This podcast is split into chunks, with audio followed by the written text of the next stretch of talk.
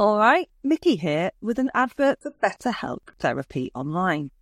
You all right? Such a small question, and sometimes such a big question too, eh? Now, regular listeners will know I am no stranger to depression, and while over time and with the help of some decent counselling and brilliant friends and family, I've established a toolkit to help when the constantly dripping tap of life gets a bit too much. That does not mean I am a stress free human rainbow skipping through meadows. I mean, who is? We all carry around different stresses, big and small, and sometimes we can deal, and sometimes it's much harder to cope. Life, innit? Right now, I have a teenage puppy to deal with, and although I love her very, very much, she can be a lot. There, said it. And as quick a fix as it seemed to say, I'm fine, I'm fine, and push it all down into the big inside box and put that lid on. For me, that hasn't been a great long term solution, in that if I don't get it off my chest, it will at some point come bubbling up, and it's never been one to pick its moments in a good way.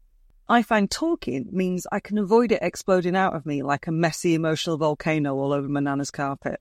Also, during my various times in talk therapy, I discovered that saying something out loud or writing it down can make it seem much more manageable than allowing it to swirl around and grow ever bigger in my head. If you're thinking of starting therapy, give BetterHelp a try. I've found knowing how to reach out is sometimes the toughest bit, but BetterHelp is entirely online. Boom which means it couldn't be easier. You just fill out a brief questionnaire to get matched with a registered therapist, then work your sessions around your schedule.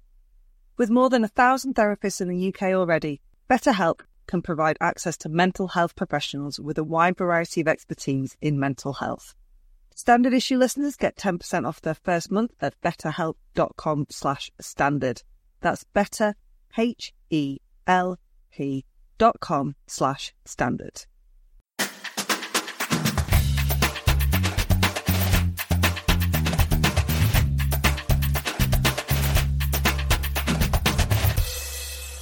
Standard issue for all women. Hello and welcome to episode 124 of the Standard Issue Podzine. I'm Mickey Noonan and having ventured out a bit more recently, I am staggered by how many people don't seem to know how the respiratory system works. Put the mask over your noses, footnuts. What is going on, Hannah? Well, to be honest, I haven't seen that. I haven't really ventured that far recently, and nobody in my local shop seems to be wearing them at all. Wow. Okay. I think Yeah. I'm less angry with the people who aren't wearing them at all because you know they've made the statement. They could be exempt. I doubt it, but they could be.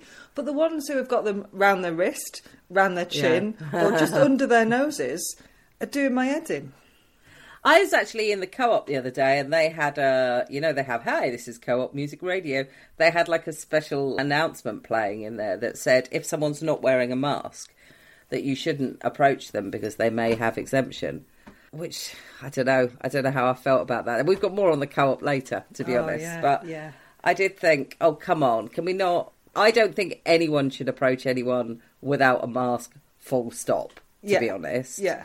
Without reminding people that there is the opportunity to say, oh, yeah, I've got exemptions. Anyway, I'm Hannah Dunleavy and I'm very grumpy. And also, I can only currently shower at night without the lights on.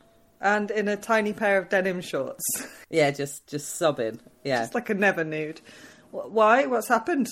Well, you've been to my house. You know I've got an incredibly small bathroom. Wherever you are in the bathroom, basically, you could be seen through a window. And helpfully, whoever fitted my window didn't put one of those frosted glass ones, so No, I have to have a blind. And the guy who lived in the house before us was very bad at DIY. And so the top bit where the blind goes is mostly not wall, it's mostly filler. And my blind finally fell down on Thursday. And I just haven't had the time or the inclination to rehang a blind, to be honest, in a wall that's mostly destroyed. It's quite a big job.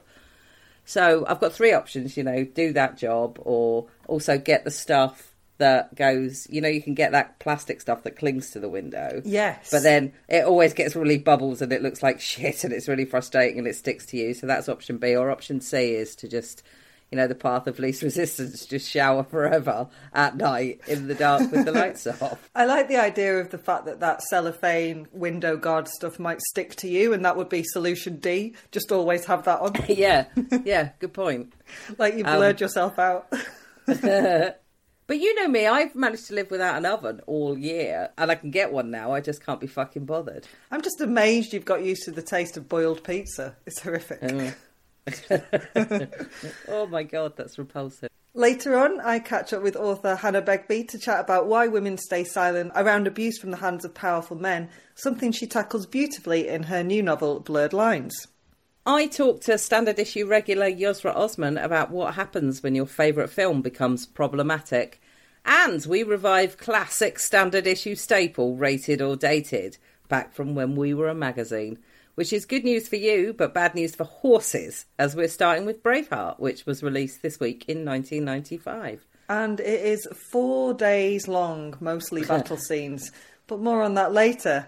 First, portmanteaus galore, a terrifying rise in gun ownership in America, and a brave new roar. It's time for the Bush Telegraph. Cue Sting. Bush Telegraph. Welcome to the Bush Telegraph, where the culture war looks so hot and angry you'd be mistaken for thinking it had been shagging Byron without a condom. Oh, that is, I mean, that is. An image. Brutal. Where to start, eh?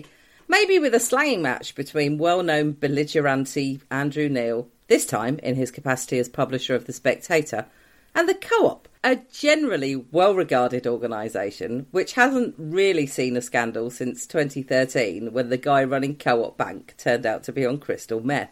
If you run in a bank, you don't want to be taking a drug with such diminishing returns as crystal meth. it's not good for your yeah. image.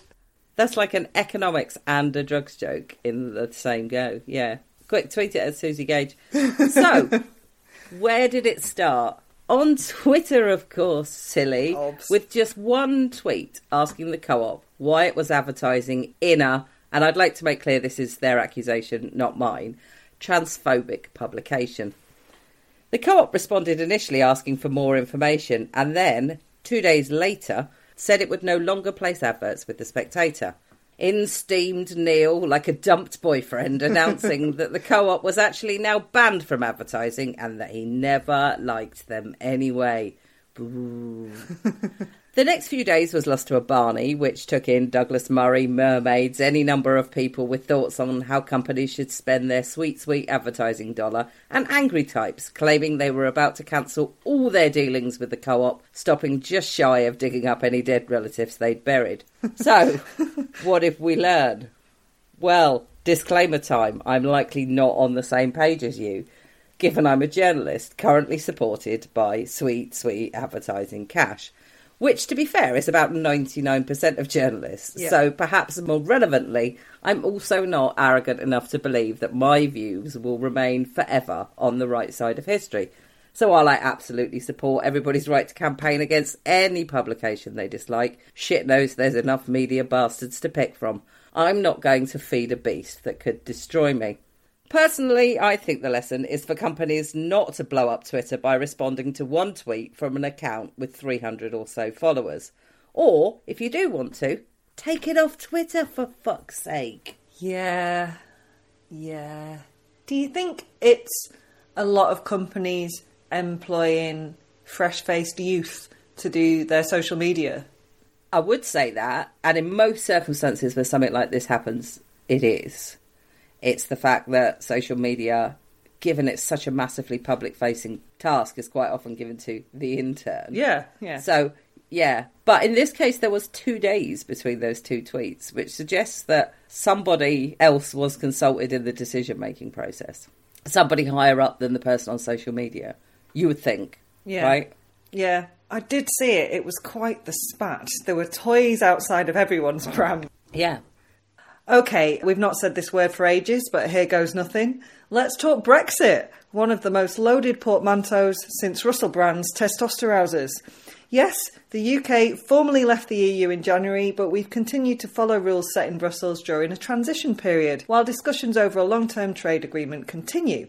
which means Brexit is still happening, with us currently due to crash out mega hard when that mm. transition period ends on December the 31st. Now then, I don't know if you remember January, which was simultaneously yesterday and 12 years ago. But back in January, our Prime Minister Boris Johnson, that genuinely never gets any easier to say, signed a withdrawal agreement with the EU.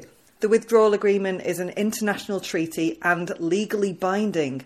A lot of it is about borders, which is why the Irish, with the full backing of the EU, were very keen to get the arrangements for the Irish border nailed down in this agreement. Because it's a legally binding treaty, and yes, there's a reason I'm saying that again, it means the UK can't worm its way out of the deal without risking our international reputation as a trustworthy nation that stands by its own legal commitments. Hmm. Well, apparently, for our 80 strong majority Tory government, that is just throwing down a gauntlet. And wait for it, news just in, but utterly fucking predictable. The government is tabling new legislation that will override parts of the withdrawal agreement in areas including state aid for business and Northern Ireland customs. Who needs a reputation as a trustworthy nation that stands by its own legal commitments? Not us, cocksuckers.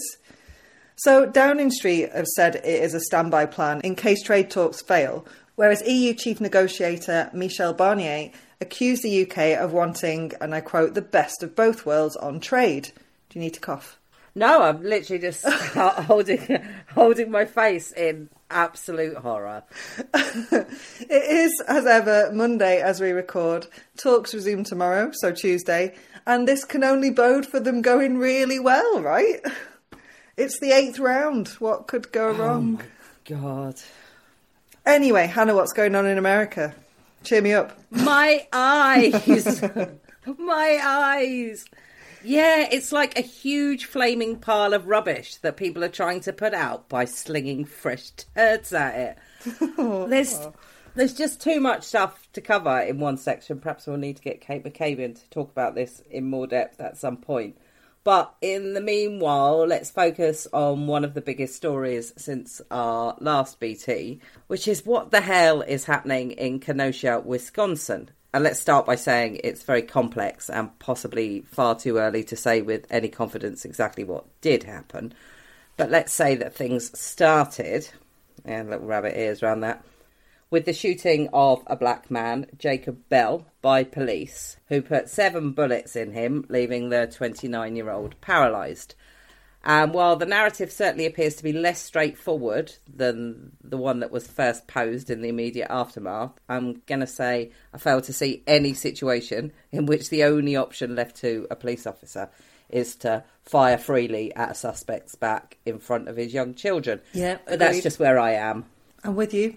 As the city erupted in protest, looting, and arson, a second major incident followed in the days after as 17 year old Kyle Rittenhouse left his home in Illinois armed with a semi automatic weapon, starting a chain of events that left two men dead and another injured.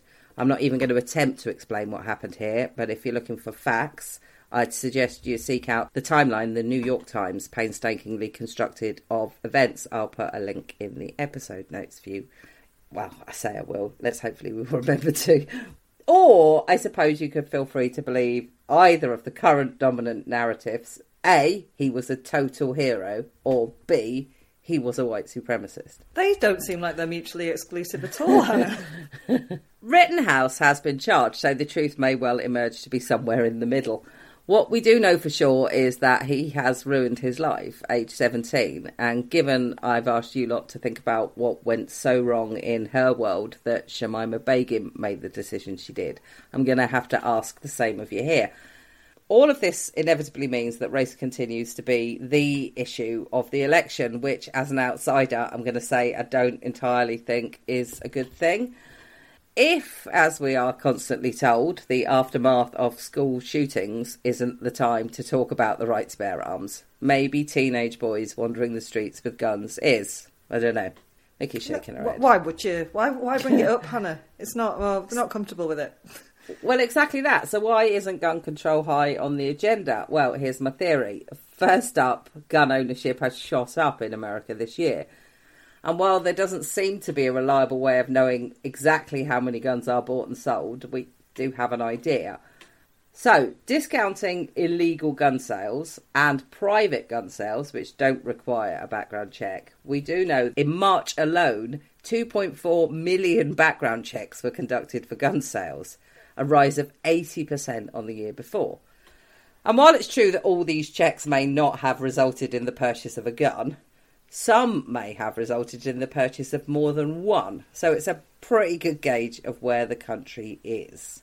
And while nobody seems to be keeping a record of what demographics are buying guns, retailers are reporting anecdotally that many of the purchases are being made by first time gun owners. Do they think they can shoot the virus? Open question. Okay, answers on a postcard. So that's the spike caused by the COVID panic, inexplicable though it may be. yeah. Has there been a further one due to the ongoing protests? Well, I can't seem to find any stats on that. It may be too early to know. But if I was to speculate, I'd say, yeah.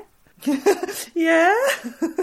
well, I mean, it seems logical that if people think they can shoot a, a virus, they're exactly the sort of people that would believe that a gun was of use in a riot. I'm guessing. So fucking terrifying. But if you combine this with the fact that lockdown means that there hasn't been a major mass shooting incident in the last six months in America, or certainly not one that's made a dent in the news cycle, I'm guessing America feels very differently about guns now than it did this time last year. Meaning that I'm guessing gun control is off the agenda for Trump v. Biden just when they need it the most. I feel like they've needed it the most so many times, like you mentioned earlier about like school shootings, and you know, if it isn't a 17 year old wandering the streets with a gun, when is the right time to talk? So, I have a question for you, uh, a, a wise one of American politics. Do a lot of Democrats agree with the Second Amendment as well, or is it seen as more of a Republican stronghold? I don't know that you could directly say that the politics of someone who likes guns is naturally Republican.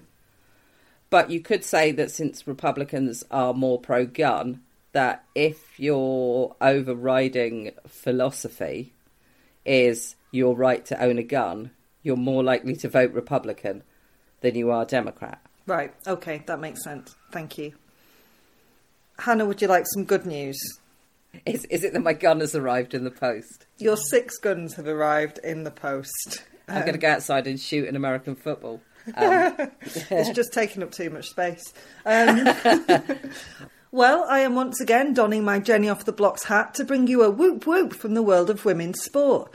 It is now official that this time next year, the awesome Lionesses get to say ta pal to Phil Neville and welcome new head coach Sarina Wiegman, who takes control of the squad from September 2021.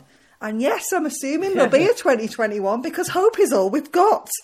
Anyway, who is she and what does she know about football? You might be thinking. Wiegman is currently the Netherlands manager and led the Dutch to the Euro 2017 title and the 2019 World Cup final, so you know, she's got excellent previous. Unlike Neville, who's hardly covered himself in glory in the 30 odd months he's been in the job, unless the goal, for now, was to recreate the drama and very specific English heartbreak of the men's team. Yeah, yeah, maybe Neville will redeem his lukewarm performance so far in next year's Olympics as some sort of told you so swan song, and we wouldn't be mad about that at all. But in the meantime, we are mighty chuffed that a well qualified woman will be the next coach helping the Lionesses to roar on the world stage. That is a good story. And also, there was something that you did unintentionally in that, and I feel like if I got to enjoy it, then listeners should too. When you said unlike Neville, you did like a little Eric Morecambe thing with your glasses.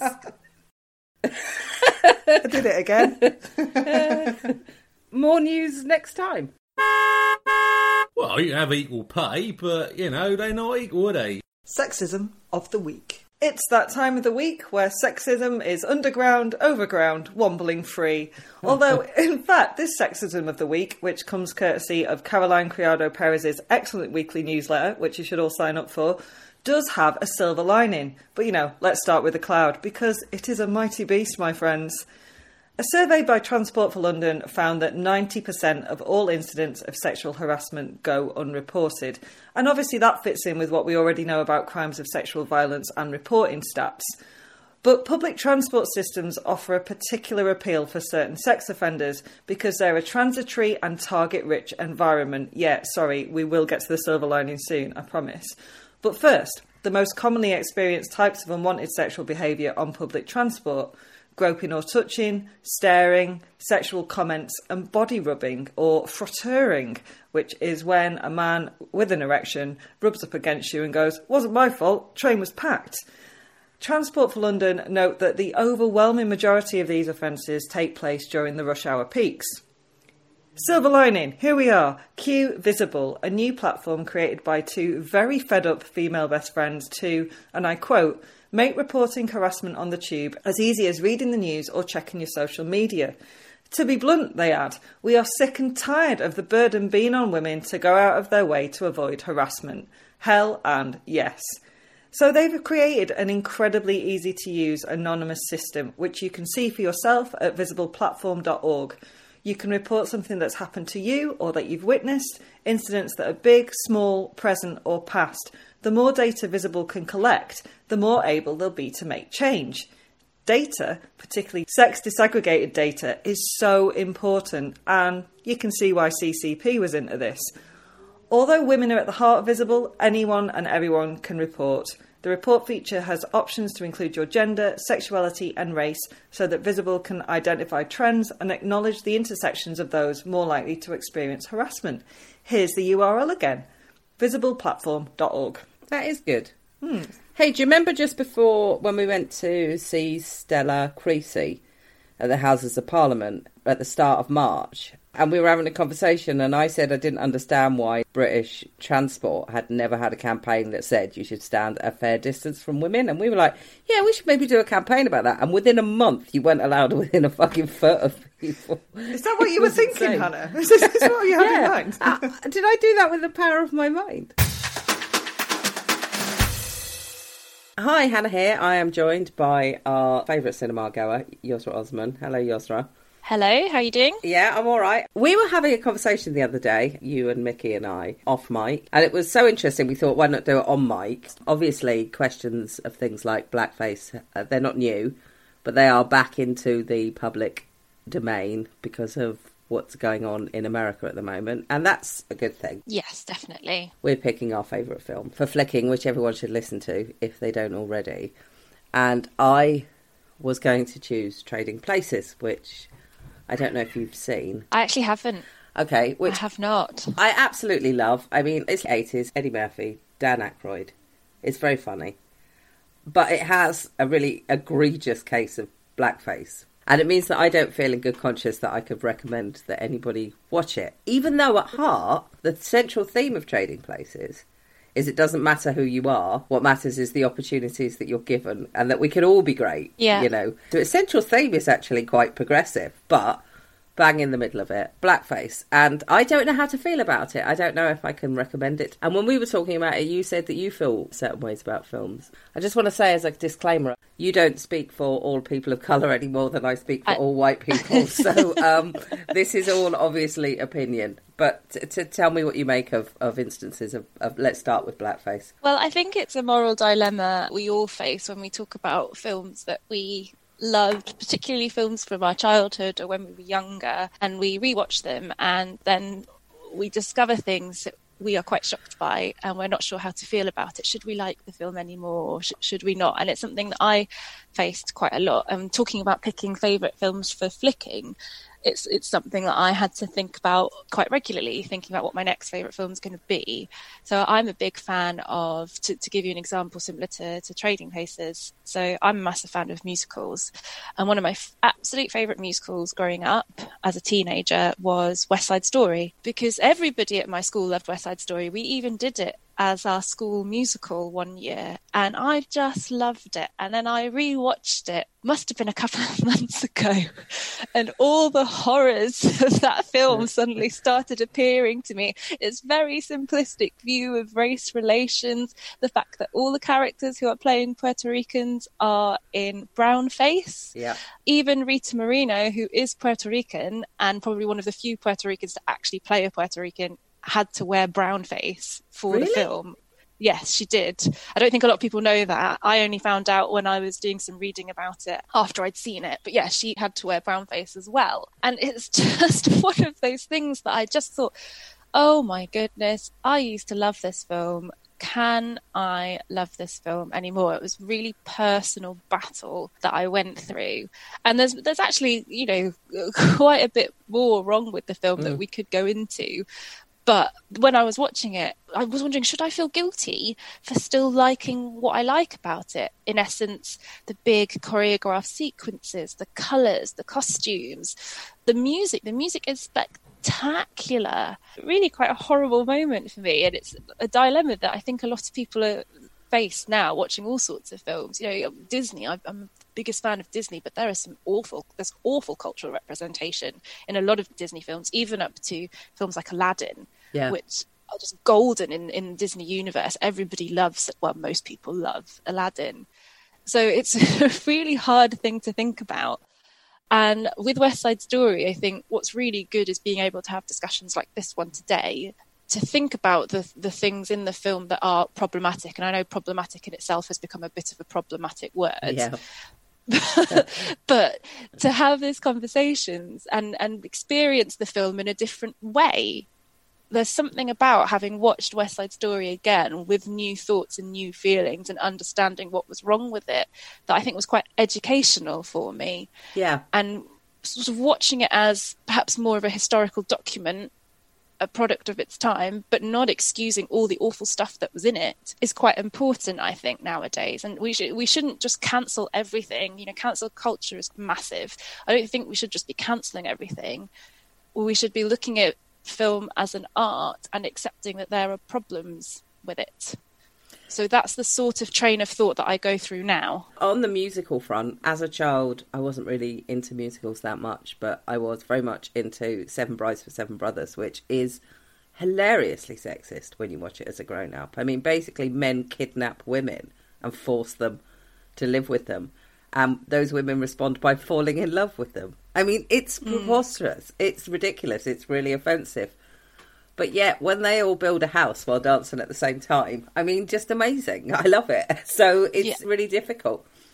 But that kind of keys me into a point of I love westerns, absolutely. Yeah. Um, Rich Hall did a really good documentary for the BBC about five years ago about the representation of First Nation or Native American people. A lot of that was just white people painted at the start or Mexicans painted. Language is interesting because a lot of them were just told to speak nonsense, just to speak yeah. nonsense because it do- it doesn't matter. I don't think it was until Dances with Wolves that people actually considered that using their own language. Even so, Dances with Wolves pushed to something that is very very progressive. Still works on a white savior narrative in which he manages yeah. to be a, a, better member of the Lakota Sioux than the actual Lakota Sioux. But yes, I mean, for me, Westerns incredibly problematic. And actually, even if yeah. we step away from race, I'm a big fan of Sam Peckinpah, but some of that shit is really, really sexist, further than sexist, misogynist. And I don't know where to put my feelings for it a lot it, of the time. I think one of the things that I find interesting is at the time these films were made, issues like sexism, misogyny, racism, cultural depictions, all of that, there were people at the time that criticised it. And when we think about cultural discourse, that there were those people that said this is wrong. The difference was that they were overpowered by the kind of white conservative voice. Mm. So now we can watch these films back, but that white conservative voice doesn't have to be overpowering anymore. You know, there's loads of articles on this, there's loads of discussions about this. We can now all, as a society, hopefully watch these films and say, that was wrong. Gone with the Wind, so much wrong with that film. But actually, the first time I watched it was only like last year. It's actually a really good film, even with all the problems in it. I sometimes wonder with Gone with the Wind isn't a bad example of this. If we don't credit the watcher with enough intelligence to know that this is A, Hollywood, and B, the 1930s. Yeah. I would hope that anyone coming to this film in the 21st century would realise this isn't an accurate representation of what the Civil yeah. War was like. Absolutely. And I know HBO have done a thing now where they originally took it off their streaming services, they've put it back on their streaming services, but with a prologue, I suppose, by a historian. And although I think that certainly gets round a certain problem with it. I don't know anyone who actually believes that that's what happened. Mm. That slaves were essentially happy with their situation. I can't believe anyone believes that, but I suppose maybe some people do. Some people are idiots, unfortunately.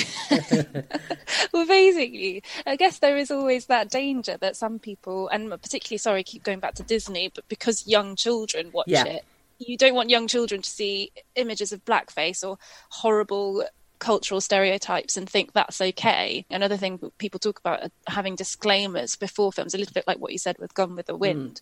Another example I'm thinking of is is Tom and Jerry. I don't know if you watched Tom and Jerry when you were a kid, but the, I did, yeah. there's some quite problematic depictions of a black female character in Tom and Jerry, and it came into question later on, I think the 90s, can't remember. And then Cartoon Network decided that because of this, before every episode that they screen of Tom and Jerry, they're going to put a little message to say, you know, these are outdated depictions. I can't remember the wording they use, but for a lot of people, that was a really, really big deal. And so now the question is, should we be doing that with all of these films? But then you're looking at the whole art form in terms of what do we do with books these days? Yeah. What do we do with music? Yeah. You know, I'm think I'm a massive lover of hip hop. There are some songs in hip hop that have really horrible homophobic slurs, Yeah. sexist terminology.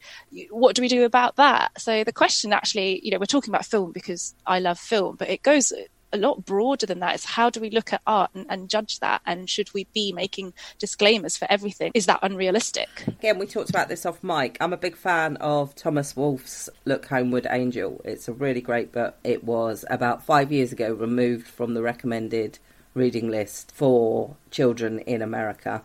I mean, I don't think it's ever been on the reading list here, but it it was considered for a very long time part of the canon in American literature, the great American novel, riddled with racist language. Not just anti-black, but also anti-Semitic. Now, the argument for keeping it, outside from the fact that it is an excellent work of fiction, he was showing people how they actually spoke at the time. And like you say, as an essence of historical document, that serves some purpose to say Yeah. this is how people used to talk. I mean, I, I've Yeah. had this argument before. Some people have said to me they wouldn't watch Mad Men because it was sexist. And I'm like, it's not sexist. Mad Men mm. loves its female characters, absolutely loves mm. them, gives them loads of mm. screen time, gives them agency. But what it does is it represents a time in which the world was exceptionally sexist. It doesn't mean that the intention of the program is sexist. It means it reflects sexism that actually exists. So it becomes quite complicated if you're going to be offended by something. And I'm never going to tell someone not to be offended by something because, like I say, No, here I am that's the being difference, Here. I am being white and straight, and but it, it- I don't know if it's my place to be offended on other people's behalf because there may be other people that say, "Yeah, I'm Jewish, but I'm quite happy that, that that's a Yeah. representation of how life was for Jews 50 Yeah. or 60 years ago." I think it's an individual thing, like you say. It's it's about how we all see things, but also it has to be done on a case by case basis. So I just talked about, for example, hip hop. How I'll still listen to a lot of, of songs that I probably won't wash with a lot of other people, but I'll never listen to R. Kelly again. Yeah. You can't just have a blanket statement for everything that that comes out, especially with film. So it is that makes it even more difficult, Yeah. I think, to know what to do when you're talking about favorite films and thinking, is this okay? But I think what's really good about people like us and having these conversations and talking about the films that, that we love is that we can recognize what's wrong with that. And we can say, this scene, for example, this use of blackface was terrible and it, it shouldn't have been there, but I'm still okay with accepting the positive things about this film. It's finding that that way of sort of accepting it to go from the sublime to the ridiculous. Bring It On is a film that I absolutely adored again growing up as a teenager. I, I still know all the words to the first chant that they do, the first scene, and I'll still recite it at parties whenever I've had a couple of drinks. I'm like, I'm sexy, I'm cute, I'm popular, da boo, and I keep going and going and going until the very, very end. However, there is homophobia throughout that film, and there's a really uncomfortable scene where one of the male cheerleaders picks up a female cheerleader and puts his fingers in her underwear, and it's played as a joke. And hmm. this was 2001. It's not that old. Not that it's acceptable at any time, but it's played as a joke. Watching that again, about two years ago, something like that. I thought, can I really like this film? But then I remember the things I loved about it as a kid and the fact that you know although the race relations again are quite simplistic seeing people like gabrielle union on the big screen a black woman with her team of all black cheerleaders and they are really good they're really strong cheerleaders i can take that as a positive and say there were some really cool things about that film against all the fuckery basically. So it's probably not the best example i could have come up with no no it's a, it is it's it's a great example. Go back briefly to R. Kelly. After Me Too, a lot of this conversation came up. A lot of this, what am I supposed to do with Kevin Spacey, would be a great example of this. Yeah. Now, I'd already sort of dealt with that a couple of years before with what am I going to do with my feelings about Clint Eastwood, who had been going on a, a sort of a nosedive of Republican, you know, maybe it's age, maybe he just always felt like that and he hid it less, I don't know.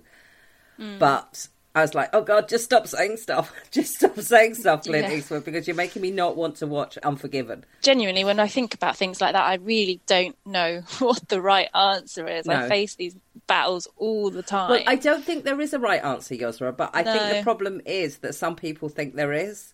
And therefore, yeah, when that, you that's when, very true. When you enter a debate on this, especially if you try to enter a debate on something like, say, Twitter, which I would advise nobody does, because mm. you will find someone who gets incredibly angry with you that you haven't burnt all of your copies of Disney films or whatever it is that that, that yeah. they are upset about.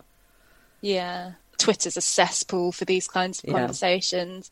Yeah. I, am very careful about what I post on Twitter, and, and, you're right. People seem to think that they can tell you what you're supposed to, what you're supposed to think and like, and they're just certain that they're right in in these spheres. Whereas I think actually it's way more complicated than that. You know, your Harvey Weinstein's a great example. Absolute utter awful garbage of a person but so many films that he produced or his company produced yeah. are excellent excellent films. Can we just stop watching them? I personally can't and that that's really really difficult. So it gets really really complex you know but I'll, for some reason i'll never watch a woody allen film but I think that actually comes down to my own personal taste and the fact that I don't really like Woody Allen. Oh, it's it's a lot easier. It was a lot easier for me to say I think that Quentin Tarantino is a misogynist, and I'm not yeah. going to watch any more of his films, given that I don't like his films particularly. Yeah, I got to be quite sanctimonious on that. Yeah. Know as well, what worries people is this idea that they're going to become joyless. And, and again, we talked about this the other day. Because I was a big fan of Rocky all my mm. life. My dad was a big fan of Rocky. We watched it a lot when we were growing up. in fact, my dad was a big fan of boxing. And I was when I was younger. I have more complicated feelings about boxing now. I was watching it with a friend of mine, and it's absolutely his favourite film. And this was probably about five or six years ago, probably the 20th or 30th time I'd seen Rocky. And Suddenly, I felt the scales had fallen from my eyes, and suddenly I thought, Rocky really harasses, really harasses Adrian into a relationship, and Adrian is yeah. quite a fragile, vulnerable person. Yeah. And there's yeah. a scene where they're ice skating, and I found it unwatchable. And I said, "Oh my god, I can't believe he's just harassing her and my friend was like, "Oh my god, I will never unsee that now." And he remains mm. angry with me that I have ruined Rocky for him, or certainly ruined that part of Rocky for him. And so I think people have a fear that they're going to be seen as this joyless person who's just going to sit and go, "Can't watch that because of that. You can't watch that because yeah. of that." Yeah, I've also been that person twice, very recently, probably more times. I think I was watching Blade Runner. You know what? I've only seen it twice, so I never remember the characters' names. But there's a bit where the main character forces a woman to kiss him, and I was like, "All right, that's not right." And my friend sitting next to me just went, "Shut up! It's not about that right now." Moulin Rouge, you know, yeah. is also one of my favorite films, and it, you know, this is perhaps not the the strongest example, but there's a the, the whole musical sequence towards the end when they're performing the the play you could technically see that as cultural appropriation because they're trying to do a Bollywood style play, but it's very stereotypically done. And again, I was sat with two of my best friends who love Moulin Rouge to death, and I said, "Don't you think that's a bit that's a bit problematic there?" And again, they both just shut me down straight away, saying, "Why do you have to bring this up when we are enjoying our favorite film? Yeah. Why? Because I guess you don't want to be that person." But I, sometimes I just can't help but say it because yeah. I'm thinking it it. I can't help it. But you're not being joyless. I still love Moulin Rouge. I'm still going to watch it. Yeah. I, am still going to scream out "Come what may" at the end of the film. so you know what? It's just one of those things. And also, I guess there's the point that if you do start looking for the the problematic parts of any film, then you're going to find a lot of films that you loved that are problematic in some way. Loads of films, especially, you know, me loving my golden age musicals. There's a lot wrong with those. I think a lot of times you worry that every film you watch now, you're just going to sit and be like, that was wrong. That Yeah. was wrong. It ruined the film, which is why I really try now to think about what I love about those films, especially when they're nostalgic to me, going back and thinking about why as a kid I absolutely adored watching Disney films, for example. It's just getting that balance. Yeah, I've probably had a longer relationship with Trading Places than I've had with most people who are currently in my life. Mm. My devotion to it goes back way longer than my devotion to a lot of my political ideas, a lot of people who uh, opinions I respect. In many ways, it's a bit like telling someone that they should leave a job they've been in for ages or they should leave a man. I think people have to come to this decision on their own. I don't think you can Yeah. force people into seeing stuff if they don't or being bothered by stuff. Because Yeah. if they've managed to happily compartmentalize, it's, it's a really hard one. I think the the most that you can do, especially when it comes to other people, is, is as long as there's that awareness and there's that kind of notice that these things aren't okay and there was no excuse for them then. There's no excuse for them now. I'd rather that we were without all of these things in all the films that we've talked about uh, then it would be perfect films. If we took away all those horrible things that we, we've suddenly noticed are really problematic then it would be ideal but we can't take those bits away. You know, there's nothing that we can do about the things that we now see as quite troubling. I just think as long as we can ex- see what's there and see that it's wrong, we can still value the other things in the film that make it a great film. And that's that's my that's my story, and I'm sticking to it. I like it. Well, on that note, the next edition of Flicking, we are going to be watching one of Mickey's choices, Ghostbusters, which is Yeah. sexist as hell in It so is. many places. so we can continue part of this conversation there. Thank you so much for joining us, Yosra. It's been well interesting. Thank you.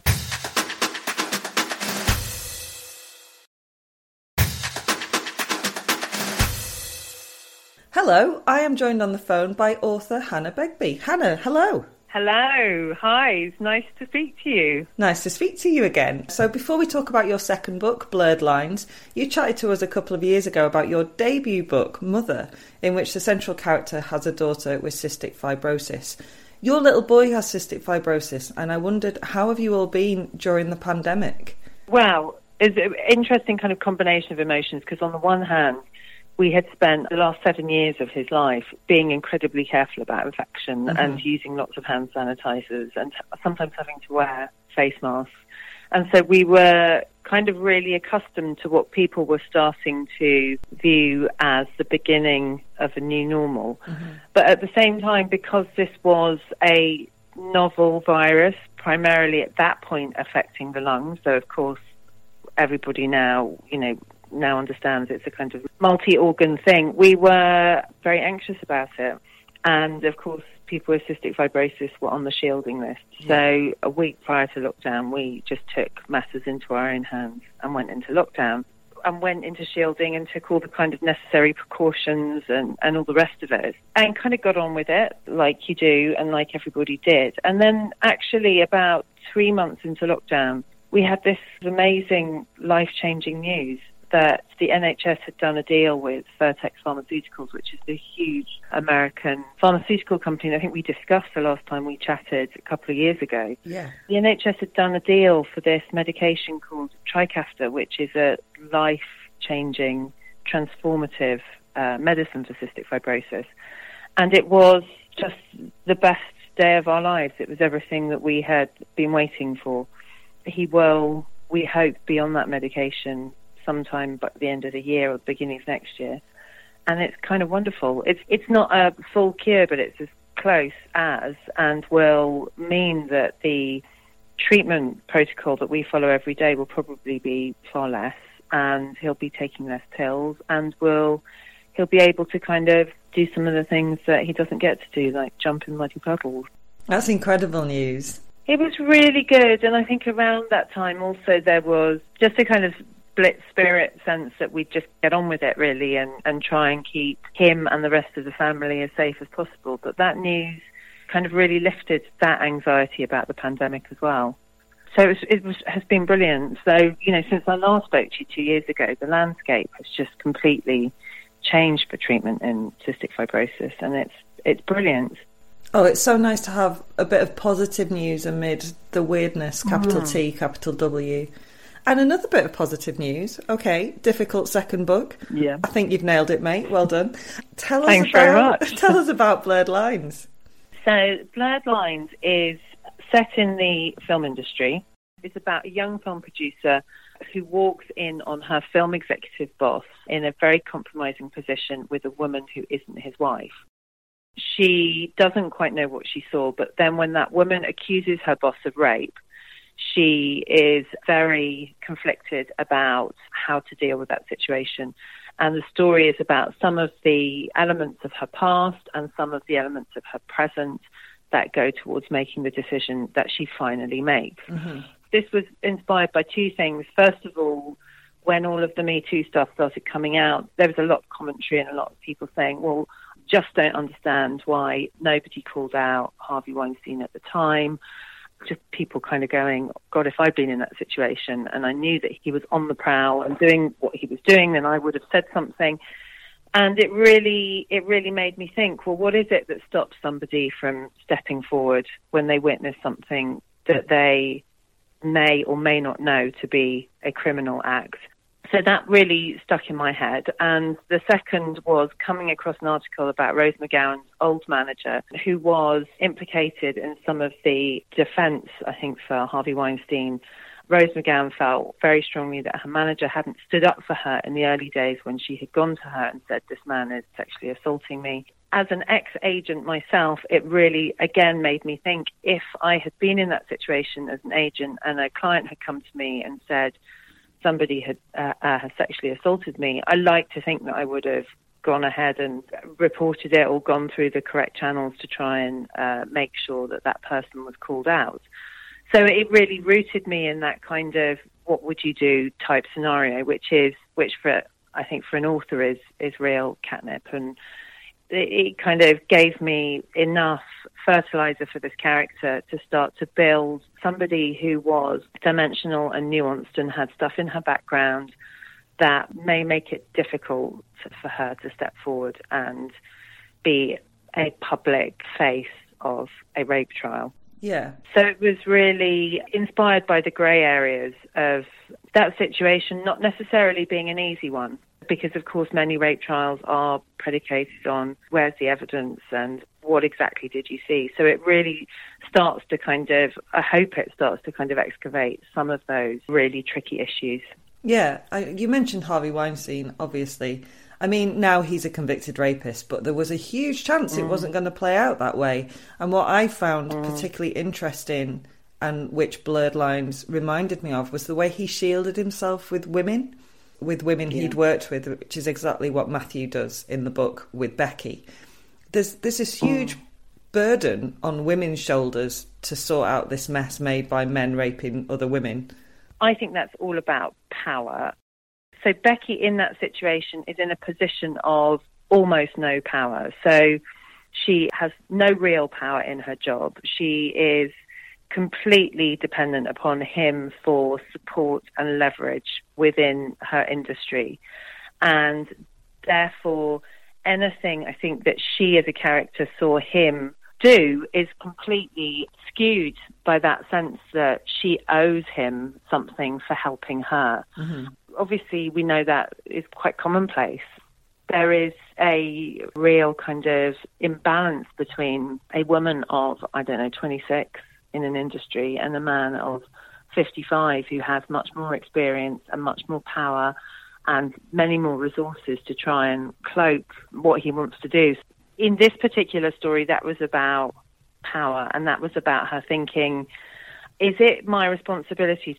And it wasn't as black and white as that for her at all because a huge part of the story is about what has happened to her in the past and how that completely speared every judgment almost that she makes in the present. Yeah, exactly that. Becky is in a huge emotional as well as moral pickle. What she's seen has been very triggering for her.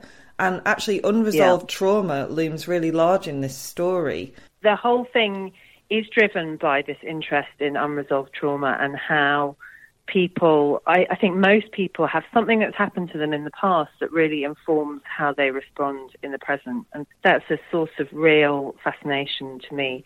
And so while I have been, you know, have been lucky enough not to be the victim of sexual harassment, have undergone other traumas. And the past kind of couple of years has been a real exploration of how I think when you don't resolve some of those things or you don't get a grip on it, it can undermine your own sense of well-being and can undermine your sense of happiness and therefore the decisions that you make. Trauma and unresolved trauma feels like a, a really fragile part of the loop of human existence that if you can kind of grab onto it and find a way of framing some of that stuff so that it's, it kind of morphs from being trauma and from being, you know, a kind of destructive part of your life to being a constructive part of your life so that you can view it and then move on. I find a really interesting conundrum and it's a very difficult thing, I think, to do and a very challenging thing for human beings to reframe their trauma. Yeah, I think you always carry it with you. It's it's learning to live alongside it because you can't ever erase it. Exactly. And that's really mm. tricky. It's I think it's a lifelong project. We're always working on it. But you know, yeah, you uh, you kind of made me feel sorry for a rapist, Hannah. And we're staying in a no spoiler zone. God. So all I'm going to say is that some of those lines are very blurry indeed. And as you've just been yeah. saying, it made me think about a couple of incidents that have happened to me in my past that I've absolutely reframed to I don't know, make myself feel better doesn't feel like the right phrase, but it's it's the one I've got. But to sort of make myself feel better about them and so that I can live alongside them or just even not think about them. And I think most of us have blurry recollections of incidents that involved blurred lines, right? Yeah, and I think that's really interesting that you say it because actually what what really kind of underpins this issue of trauma and how we interpret things is how human beings choose their stories and and really this book and like my recent book is I think about how we adopt a story and we tell ourselves a story in order to be able to survive. I think to a certain extent you have to tell yourself, okay, this is what happened and how it happened and this is why I'm okay in this moment and this is why I'm going to do what I'm going to do. And it's maybe not as rational as that. I think the really interesting thing about that stuff is how the subconscious can completely undermine you, even when you've told yourself, no, this is the story, this is what happened to me. And then your subconscious will pull you under. Mm-hmm. The conflict between those two things makes a really good story, I think. And I think that's what Blurred Lines is about. But we, I think we all do it, don't we? We all kind of, it's kind of some of the source of anxiety as well. We weave stories about almost everything that we do from a day to day basis. Um, moment to moment, you know, oh God, that person ignored me on the street. It's probably because I'm a complete nightmare to to speak to at the school gate. Or, you know, you yeah, know, yeah, totally. That person would have been thinking about their like laundry. Yeah, we put ourselves in the centre of our story, I guess, because we are the centre of our mm. story, but it doesn't mean that everyone else is bit players and all their reactions are reactions to you. And sometimes, if you're mm. dealing with something else, it can be quite hard to forget that and to remind yourself that actually, if you think that their mm. mood is because of you, that's probably quite a narcissistic way of approaching it. And you should maybe just, they're just having a shit day or whatever. yeah. Absolutely. You mentioned obviously when you're an agent, you'd like to hope that if someone had come to you in the way that Rose McGowan had gone to her manager, uh, you, you would do something about it. And I think that most of us mm. would hope we would react in a good mm. moral way that you know obviously what Becky Becky really really wants to believe Matthew. She wants to believe him because she yeah. thinks he's a good person. He's told her he's a good person, and she also wants to believe him because that makes her life a lot easier. And I think it's it's yeah it's a very it's it's a no man's land that no one really wants to be in, right? That's right, and and I think you know again with this comes hope as well that actually human beings I think fundamentally want to believe that that people don't behave badly and pe- that people are fundamentally good and that they go about their everyday lives being good people. And we all hope that of each other, don't we? I mean, I don't know. I do. I always massively. I just probably I'm probably really childish and I'm always really surprised when I hear that that like I don't know I, d- I don't know. I just kind of just really hope that everyone, and, and that's not to say that I do either. I just there's just a fundamental hope that we're all kind of nice to each other, but of course that's just not the case, is it? You know, that's just not the case. Bad shit happens, and people are nasty to each other sometimes. That can sometimes come from the corners that you least expect it. And yeah, I think she, Becky really did as Matthew desperately hoped that he was a good person, he was nice to her, and he helped her. And I think on that evidence, going back to what you were saying earlier, I think, you know, you, you can only ever gather the facts and the evidence as a human being and then marry that with your instinct about a person and then go, okay, well, maybe that thing was kind of all right. And then, and then, you know, of course, of course, that's not always the case.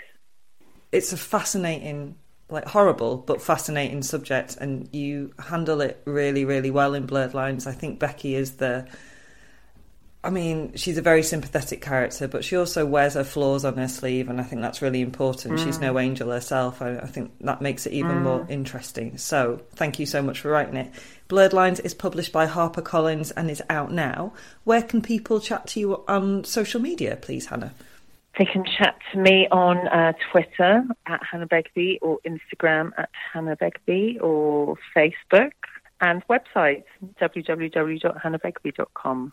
Amazing. Thank you so, so much for chatting to me. Thank you, Mickey. Thank you very much.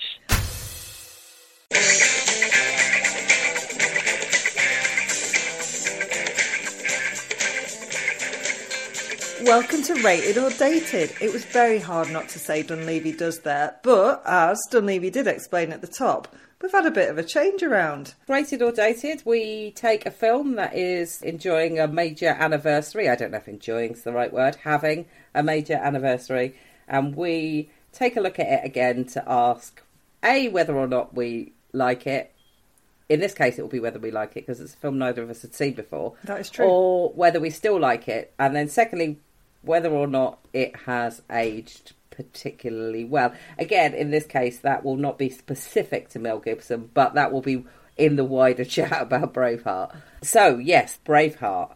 Released this actual week. I don't think we're going to be able to manage to pull this off all the time, that it'll be the actual week, but released this actual very week in the UK at least in 1995, making it 25. Directed by and starring Mel Gibson as William Wallace, and telling the story of his life and him leading the Scots against Edward I, Longshanks as he was better known, took $210.4 million worldwide. Fucking hell. Won five Oscars, Best Director and Best Film. Still none of this was enough to make you and me watch it. um, the expression, you can take our lives, but you can never take our freedom, is scattered liberally throughout all pop culture now along with the bearing of asses, my particular favourite is the one where Mel Gibson is in The Simpsons and they're being chased down, and Homer says, I've got a plan. And he turns around and he pulls his pants down. And Mel Gibson says, What's that going to do? And he said, It's not my plan, it was your plan. um, makes me laugh almost as much as the first time I ever went to Stirling. It was during the time that they had that statue that somebody had built at the Wallace Memorial, which basically just looked exactly like Mel Gibson in Braveheart.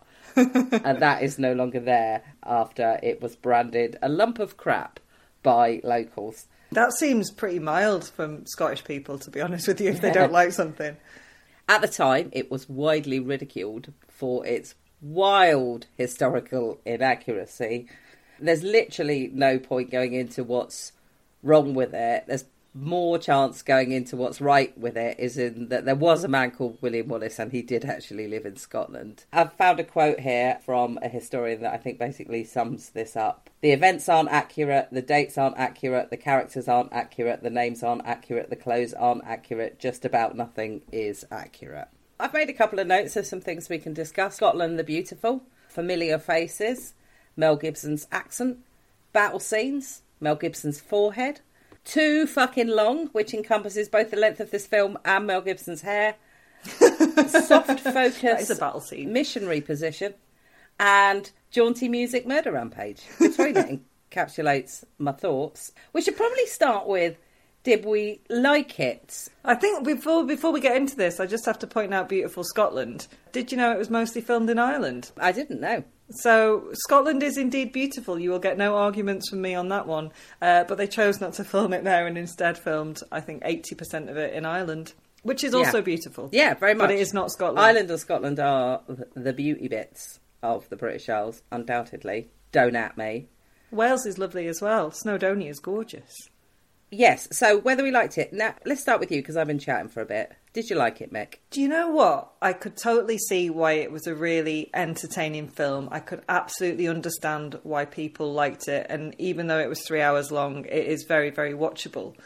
But and I don't know if this is just me, and I don't that mean that in that fucking annoying Twitter way of is it just me or does tea taste like tea? Is it just me or are parents well annoying? Yeah, yeah.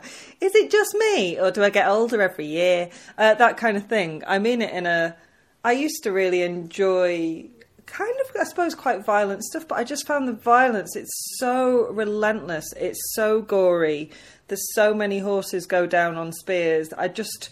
I think in a world where we are kicking the shit out of each other pretty much constantly, I don't need to watch it on a telly anymore. So I found it a little bit exhausting from that way. It's got some quite funny bits. I did some giggling. I uh, enjoyed Mel Gibson's performance as OTT as it is. I automatically assumed that I wasn't going to like it. And then I thought, why did I assume that? Because the, the kind of genre that it falls into also includes Gladiator, which, for all its faults, I actually enjoy. Uh, Last of the Mohicans, which I absolutely fucking love. Dances with Wolves, which I absolutely fucking love. So I thought it's a lot of that's going to be Mel Gibson. It's going to be uh, like, oh my god, Mel Gibson, I just can't watch him. But, and we'll get onto that in the dated section. But what I will say is that I think there are loads better reasons not to think it's good than Mel Gibson. Uh, for example, the dialogue, which just absolutely fucking blows. It is so bad, the dialogue in this. There are so many good actors in this. Oh, so yeah. many brilliant actors that are Brendan hidden Gleeson, in tiny roles. I actually, I actually wrote a little list here, and I would say that what it means essentially is that you know Mel Gibson is maybe the twentieth best actor in this film. Um, uh, Peter Mullan, Alun Armstrong, Brendan Gleeson, Brian Cox, Gerald McSorley, Ian Bannen, hidden under all that leper makeup. I actually think the best thing in it is David O'Hara because I think, think this film is so stupid that actually having a self-aware Irish madman Yeah, he's great in it. like is it fits in is believable in it and is fun because i actually think it needs fun this film but i think the battle scenes are really good i think they well, the battle up. scenes have been really lauded. Yeah, I just I only need one battle scene, I think, and obviously Right. it's a fight for independence, so there were a lot of them. The battle at Stirling, I mean, they forgot the bridge bit, which Yeah. is pretty important. But that aside, it is it's so brilliantly choreographed. To say that obviously Gibson was the director, he's it, it doesn't get confusing, even though obviously they're not in like matching uniforms and stuff. There is this melee, but you you follow it all the way through. So I thought they were incredibly well done. I just maybe didn't want to watch people slice that when he slices that guy's leg right off. I was like, that is pure Monty Python, but also Yeah. must happen on the battlefield. It's so well done. The battles are so well done, and I actually think Mel Gibson's quite endearing uh, in this. Obviously, as a human, less so. the cgi i mean it's early days of cgi in this the only time that it's i think that they dabble in it and it doesn't really work is when he's surveying the scene at Stirling and it's got some sort of like, you know, thing added on at the back, which almost looks like T in the Park. And nobody's moving. It did the- remind me of V97 a lot of this. Actually. Nobody's moving in the back. So I think obviously it's easier for things to age well before all of this technology. technology. Yeah, yeah. agreed. Um, But also, the extras he used were mostly army reservists, so they knew exactly what they were doing as Yeah. well. the depiction, like I say, let's not talk about history because obviously the depiction of it is ridiculous. But what I will say is that whether I liked it as a performance or not, Patrick McGoohan as Edward the First.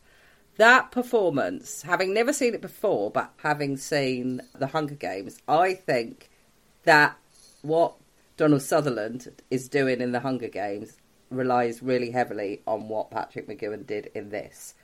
So I think there is some sort of that's obviously a performance that's aged well, if that makes sense. Yeah, yeah. I think Game of Thrones has clearly maybe looked to this as well, given that the battle scenes are still up there as some of the best ever put on film. It reminded me a lot of Game of Thrones, which obviously came much later. Yeah, and also the music was quite Lord of the Rings. Was it? It was, I agree with you, but also it just sounded constantly like the start of World in Union, and it really confused me every time it kicked up. Yeah. so yes, I would say as the question of whether I liked it or not, the answer would probably be no. I can't imagine I'd ever watch it again, and not just because of the horses. But the horses, I did find something interesting out because I was really shocked, and I don't know what it says about me as a human being that it shocks me much more when there's violence towards animals than there is people. I'm, you know, clearly not as desensitized to that. So I had a little look, and apparently Animal Welfare did investigate Mel Gibson for this film. And it turns out that according to IMDb, the horses looked lifelike, but they were fake. They weighed 200 pounds and were propelled by nitrous oxide. So obviously there were some real horses in hmm. there, but the ones that you see falling onto spears, and it's so horrific. But yeah, it was quite a relief to find out that they weren't real horses. Well, I mean, I couldn't believe that they were. That does that seems like a thing that would have been. But at the same point, nonetheless, if you are in the same way that they weren't real animals, that they were clubbing in Chernobyl, at the same point, if you are an animal lover, you're like, oh, I don't like it. It's really it. distressing. Yeah, I don't yeah. like it. So yeah, my my general thing was I didn't really like this, and I do think that the dated bits of it really punched me in the face. So what I really wanted to talk about is women in this. And we were going on about historical inaccuracy, but let's talk about two major historic inaccuracies that end up affecting the position of women in this film. And the first is the myth of prima nocta, in which any woman who is married, the lord or you know the king, depending on where they are in society, gets uh, to rape her before she is married, which is a myth. And this was pointed out at the time, obviously, that it's a myth. But what concerns me about it, and I think screams at me more now, perhaps maybe because of the world's changed a bit or because I'm a bit older. Well, I hadn't seen this before. But is that this myth is put in in order that women can be raped and then motivate their husbands to rise up against the English. So it's Yeah, actually it's sort of fridging. yeah, it's actually put this thing that's horrible to women in it that didn't happen in order that they could ethereally accept their fate. Weirdly, Yeah. one of them does.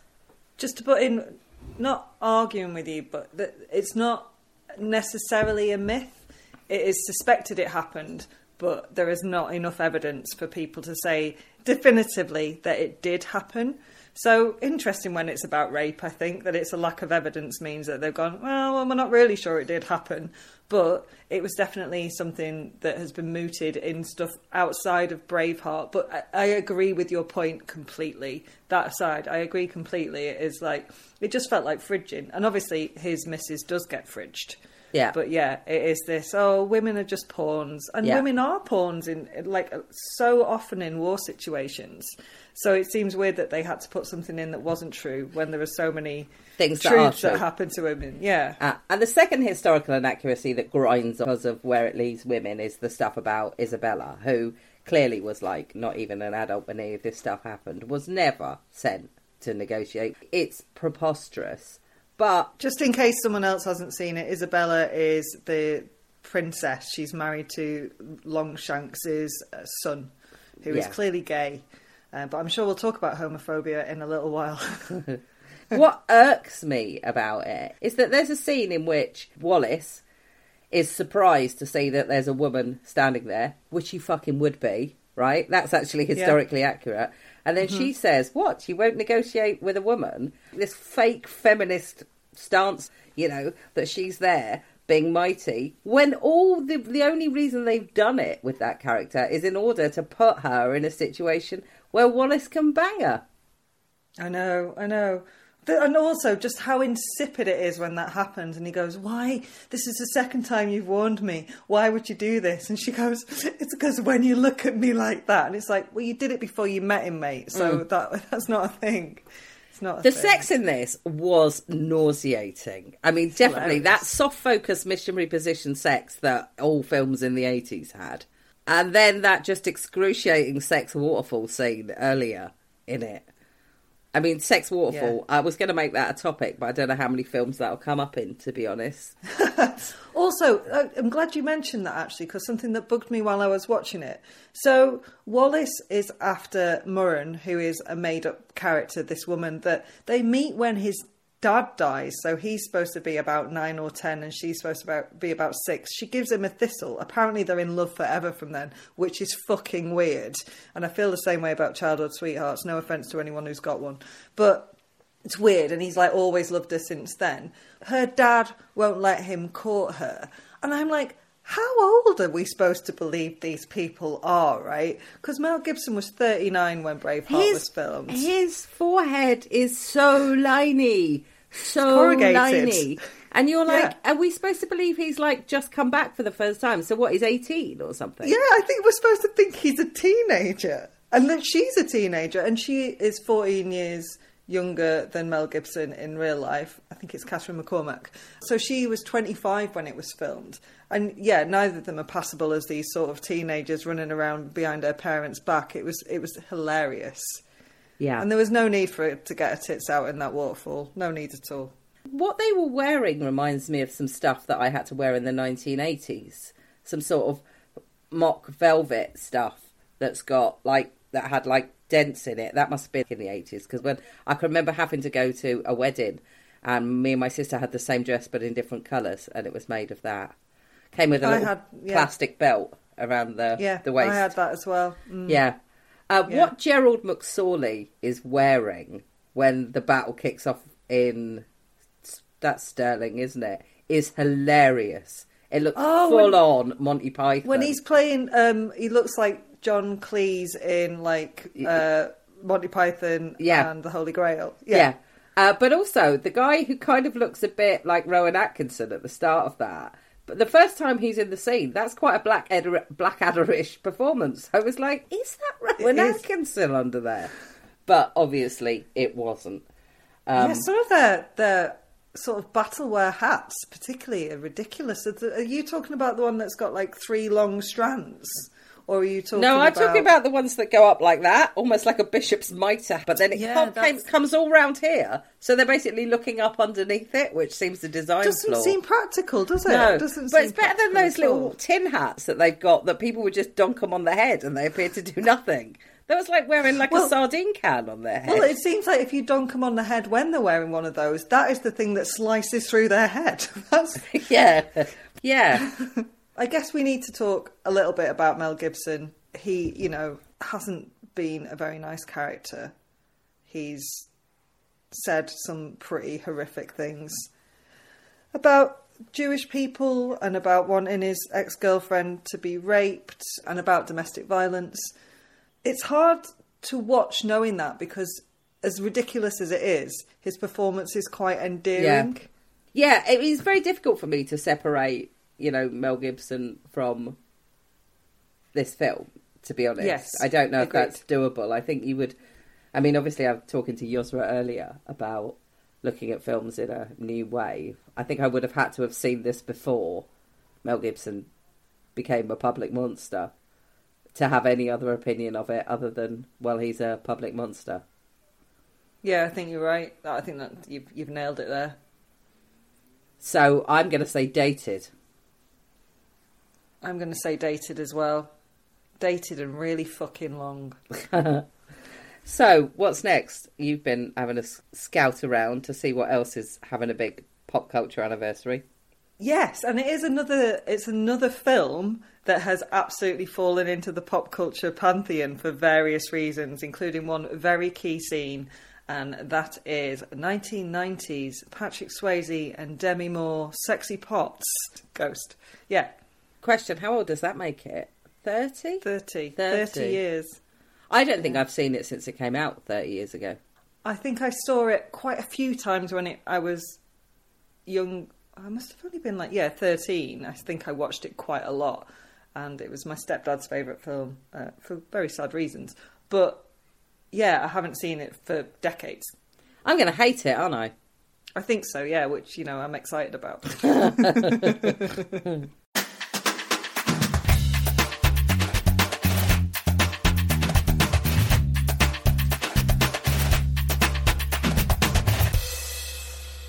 Standard issue for all women.